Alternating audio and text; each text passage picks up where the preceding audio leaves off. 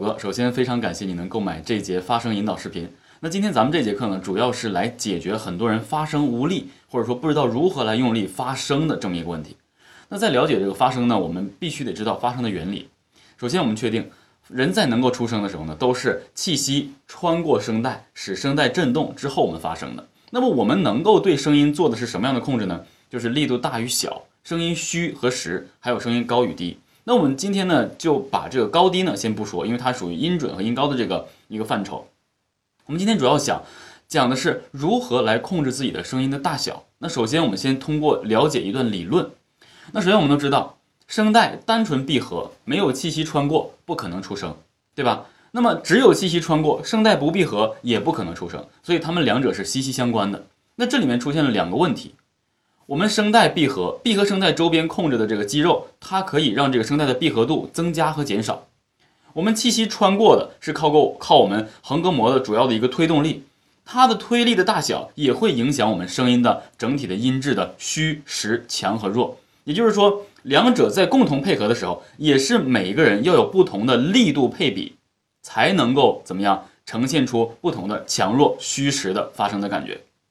那我们今天要和大家来说的就是，通过了解我们在运作时候的这个力度的配比，来大概了解到我们整个发声的强弱虚实的一个演变过程。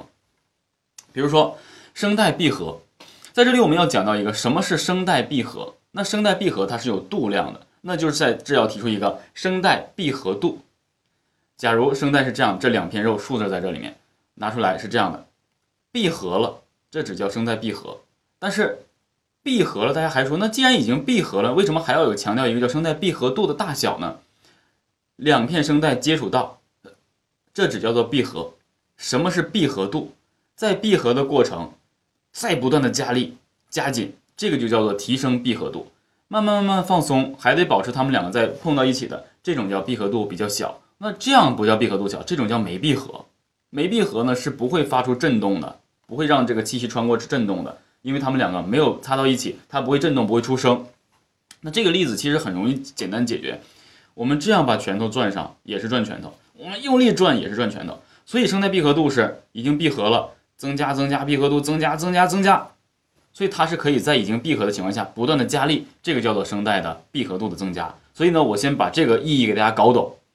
那么就是剩下来横膈膜的推力，它来供应这个气的力度的大小。但其实这个横膈膜来推气，它的这个力度也取决于声带的闭合度啊。你声带的闭合度越大，你气息就越难穿过。那同时你要更用力的通过横膈膜来推这个气，让它穿过于声带，然后使声带去进行震动。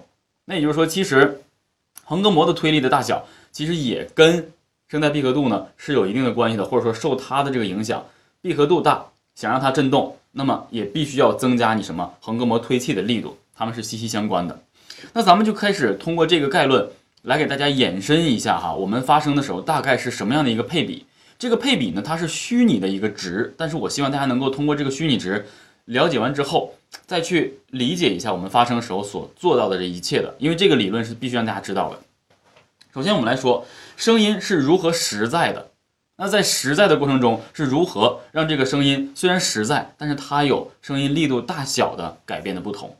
首先，我们来固定一个概念：当我们能发出真声的时候，就好像我现在啊啊啊，没有任何气息，没有任何虚弱感的话，声带闭合度和横膈膜推力。我们就拟定它为什么？拟定它为完全相等的。比如说百分之五十的横膈膜力度，百分之五十的横呃，sorry，百分之五十的闭合度，百分之五十的这个横膈膜向上推气的力度，它就能发出真声。每一个样不多不少，我这个力度多少，我能穿过你的力度就给多少啊。那这种是真声。那么换言之，我们如果想让它变虚的话，变虚怎么办？变虚就是有气，气息感过强，声音自然就虚。那变虚的时候，我们发气声的时候，就是这种，由原来的真声啊啊变成啊啊啊啊，它的演变原理是闭合度减小了，但是气息的穿过度、横膈膜的推力依然还很大，所以呢，它不光气息引起了声带的震动，还浪费了一部分多余的气息。也就虚拟啊，假设说声带闭合度是百分之三十，而横膈膜这个穿气的力度、推气的力度，让它穿过声带的力度是百分之五十。同等的百分之三十就已经可以振动成真声，那又增加了百分之二十的力度，它就会冲开这个声带闭合度的这个闭合度更大，就会有气息的泄漏形成啊啊啊啊，而不是啊啊啊啊，而是啊啊，所以你会发现有声音也有气，气声的过程就是这样。这就是说，我们通过声带和横膈膜推气的整个的配合，让我们的声音拥有了虚跟实。好多人有这样一个不理解的一个一个过程，很多人就认为说大宝哥，我们在以前做气息感比较强的时候，或者说声音虚，是不是就等于声音弱？在这里我跟大家简单说一下，声音虚跟声音弱是完全两种不同的概念。比如说弱是什么呢？咱们讲的弱以真声为基准，声音实在真声啊，那么声音这是比较强的真声，再强也可以啊，但是让它变弱。可不等于有气息更多的气息介入，弱是让它声音音量减小，是同时横膈膜的力度也闭合度也变小，啊，sorry，是声带的闭合度也减小也变小，然后横膈膜的穿过度也变小，就是它们整体同时变小，变成这样，由原来的啊到现在的啊啊，它都是真声，没有任何气息的介入，所以这是强弱之分。那么虚实之分是刚才我所说的，由啊变成啊，这是虚实。我做一个虚的啊，实的啊，强的啊，弱的啊，你会发现虚的跟弱的是不同的。虽然它们的力量都有所减少，但是虚的跟弱的是截然不同的两种感觉。所以呢是这样的。那我们大概是了解了。那有一个问题想提给大家，你们仔细想一想。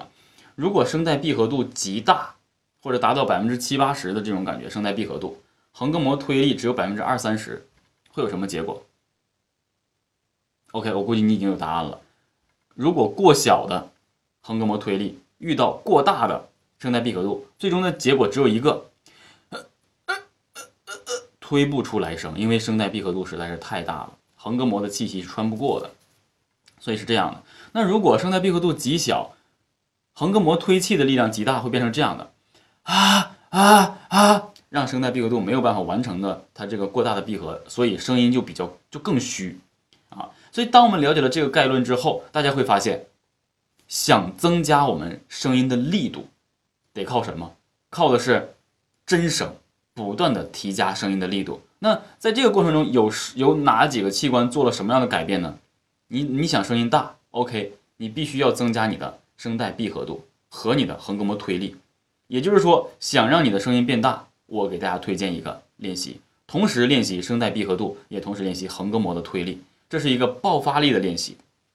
我们来做一个示范，我们的内容是以妈咪咩猫木这几个音来作为作为我们这个练习的一个内容。OK，我们开始准备吸气，一口气啊，看我的练习，吸气，妈咪。木，再来一次，妈咪咩木木，再来一次，妈咪咩木木。注意我的身体动态，因为横膈膜瞬间爆发的时候，它会带动你的身体会一震。妈咪，一定发真声，在你的中音区位置，就是你说话比你说话的声音再高一些，让这个声音尽量嘹亮一些。如果你想连口型都共同练的话，你可以把这个妈咪咩猫木的口型准确的加到里面去。比如说，吸气，妈咪咩猫木，你可以用这种方式来去进行发声练习。那这种练习的话呢，其实它是通过横膈膜瞬间推，然后跟声带的瞬间闭合，达到一个同等的值力量的支撑。在这里，我们我们不要求有共鸣腔体，就是达到一个力量的支撑，支撑住了之后，那么这个声音会很大力量的，而且声音很强。另外呢，横膈膜的瞬间推力，它的爆发力也是很强的，让你的声音能够有一个特别稳的支点。我做一个错误示范，横膈膜如果力量大，声带闭合度不跟着提升的话，你会得到这样的一个结果。错误示范啊，咪咪，这是完全不对的。另外有一点，千万不要怎么讲，千万不要硬去挤嗓子。妈咪，这样会很不舒服，所以呢，我们一定要练习这种两个同时加力，而没有一个多一个少，就是让这个声音更嘹亮。你时刻想着这个声音要外放，向外推，妈咪，而且呢，感受自己横膈膜的震。那咱们在这儿呢，其实可以做一个引导。很多人的横膈膜呢，天生可能就不是很强，有很多女生呢，横膈膜的力度就不是很强。为什么这样说呢？并不是歧视女性，因为横膈膜在身边啊，我们在生活中运用横膈膜的一个爆发力的时候，多数是什么呢？你比如说，男生经常会做很多事情，比如说这个东西很重。我会帮女生来拿，比如说这个行李，我们一提它的时候就是这样的，先做一个提拉的这个动作，这个时候横膈膜会瞬间的这样，再加上男生笑的时候，多数都比女生更豪放，女生可能一笑就这种哈哈哈哈这种感觉啊，还有假声，而男生就哈哈哈哈，这每一笑横膈膜都在带动，啊，再加上男生可能会做更多的运动，仰卧起坐，他有可能有憋气的过程，另外在做卧推的时候。男生，你比如说卧推，吸口气，这这一下横膈膜也是在运用。你比如说扛一个东西，或者车抛锚了，我们推车，哎，所以在生活中，男生自然会通过某些这个运作，会经常用到横膈膜，而女生可能会做的比较少。那也就是说，再加上受本身每个人肺活量的这个影响，包括男生跟女生骨骼呀，包括这个肢体上的一些不同，那自然女生的横膈膜就会比较弱。那我所说的就是，当然不一定所有女生都很弱。那也不一定所有男生都强，但是呢，我针对一些横膈膜力度比较横膈膜力度比较弱的女生和横膈膜比较弱的男生，咱们有一个引导练习，就是我们都想，你的车真的抛锚了，你想怎么推？你在推东西的时候，你确定你不一定能推动它的时候，你肯定会先吸一口气，然后憋着去推，对吧？这是一个常态。比如说推车，这每一发声，横膈膜都在顶顶顶。然后呢，这个时候呢，声带闭合度也在加加加，是这种感觉。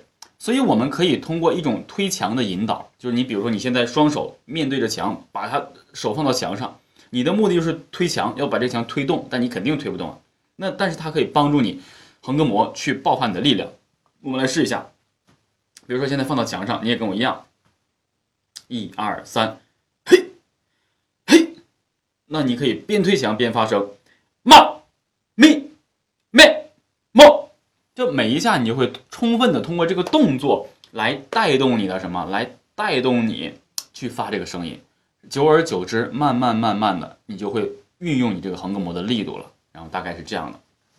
那么这个练习的话呢，我个人不太推荐大家每刚开始练的太多，因为开始有很多人呃不知道怎么练的话，他可能会出现挤嗓子，这声带夹得太紧，气息穿的时候呢，嗓子会很难受，所以练着练着很很容易哑。那么开始的练习呢，每天有五分钟的时间就足够了。做妈咪咩猫木，这五分钟怎么分化呢？不是让你一直不停妈咪咩猫木。你比如说你练了一分钟，你累了，OK，你休息两分钟，那不算你休息两分钟那个时间，你只练了一分钟。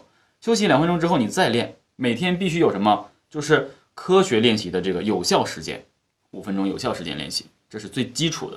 所以呢，这个横膈膜力量的增大。再配合上后续咱们的课程的共鸣腔体，那你在中高音区或者在某个音区的话，你想提升力度，想让你的声音变大的话，那就绝对不是梦。而且这个方法是非常非常科学的，也希望你通过这个练习，掌握如何提升声音力度的一个啊最好的方式。谢谢。